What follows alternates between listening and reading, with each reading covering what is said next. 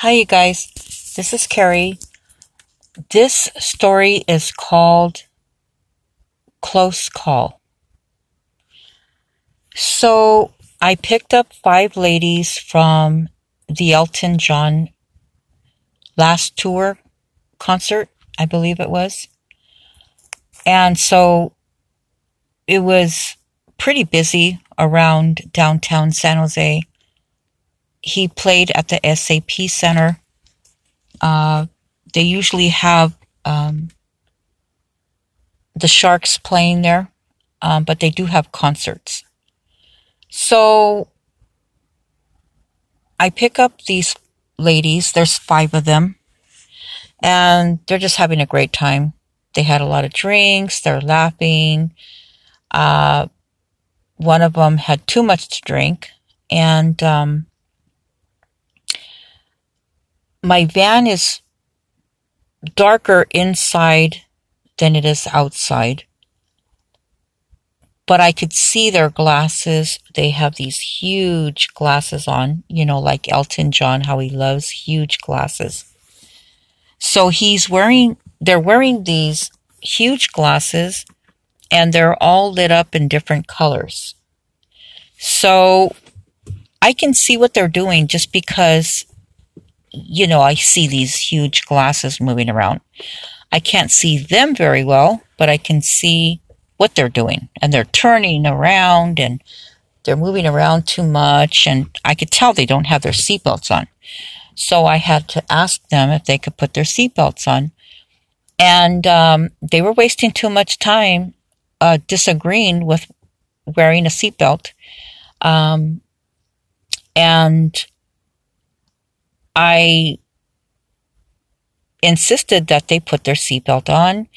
And I would hear comments about, oh my God, I feel like I'm in preschool again.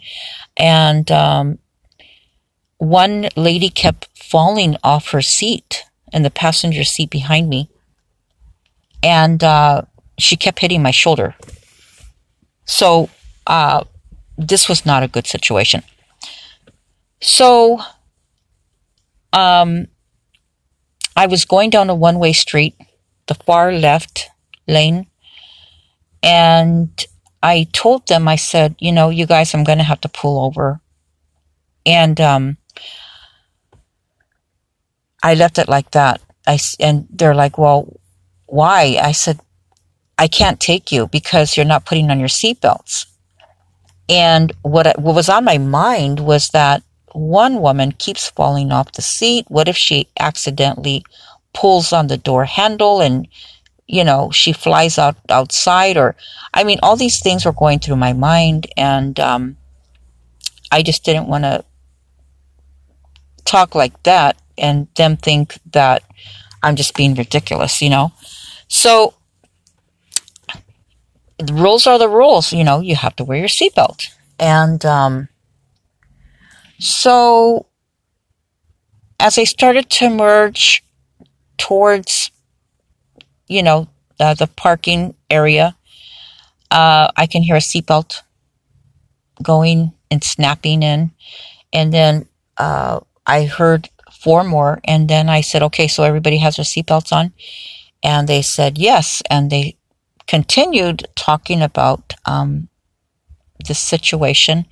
One even one person even said, uh, is this like a law or something? And I said, well, yeah, it kind of sort of is. And uh, I said, I'm, not, I'm responsible for you. If something happens to you, um, it's going to be my fault. So, anyways, as soon as the last person had put their seatbelt in and I went back onto the road and um, there was a truck that was turning left onto the one way on the opposite direction, heading towards me. And the guy driving the truck wasn't even looking. He was looking to the right. And, but yet he's driving to the left and he's heading right in front of me. So I start blaring my horn and I stop suddenly. and he is about an inch away from me before he stops. And um, all of the seatbelts from the ladies, I heard them stop them. You hear that snap. And I heard phones fly, uh, wallets fly, and things, you know, falling all over the place. So all of a sudden I hear the ladies asking me, "Do you have a pen? Do you have a pen? Write down his license plate number." And and oh my god, oh my god, good thing we had our seatbelts on. And I said, "No, I'm not even going to look for a pen, and I'm not going to write his his uh, license plate number because nothing happened to anybody. But if you didn't have your seatbelts on, I'm the one who would have got into trouble." And um, so I said, I'm just glad you guys had your seatbelts on. The cops aren't going to do anything about this anyways because he didn't actually hit us. So I just need to make sure that we're safe. Anyways, I can hear them talking like, oh my God, good thing we had our seatbelts on. And from now on, we better keep them on and blah, blah, blah. So anyways, I waited till the cars moved and I, manu- I maneuvered over to the lane over and um, the guy in the truck just stayed right there. Like he couldn't really do anything. All these cars are going by. It's busy. And um, I just left. I don't know what he did. I don't know uh, what happened, but I had to get my riders out of that danger zone. And, um, you know, and I just was glad that um, everybody was okay. And you know, I just uh, firmly believe that uh, people need to put those seatbelts on, you know. Um, there's a lot of traffic in the Bay Area. Um, I've avoided many, many accidents. Um, it's not safe, and I see at least one accident per day. So it's just not safe. Um, you need to, you know, buckle it up. Um, So, anyways, um, that was the story about um, how important it is to think about, um, you know, how short life is. For some people, um, it's an instant collision, and um,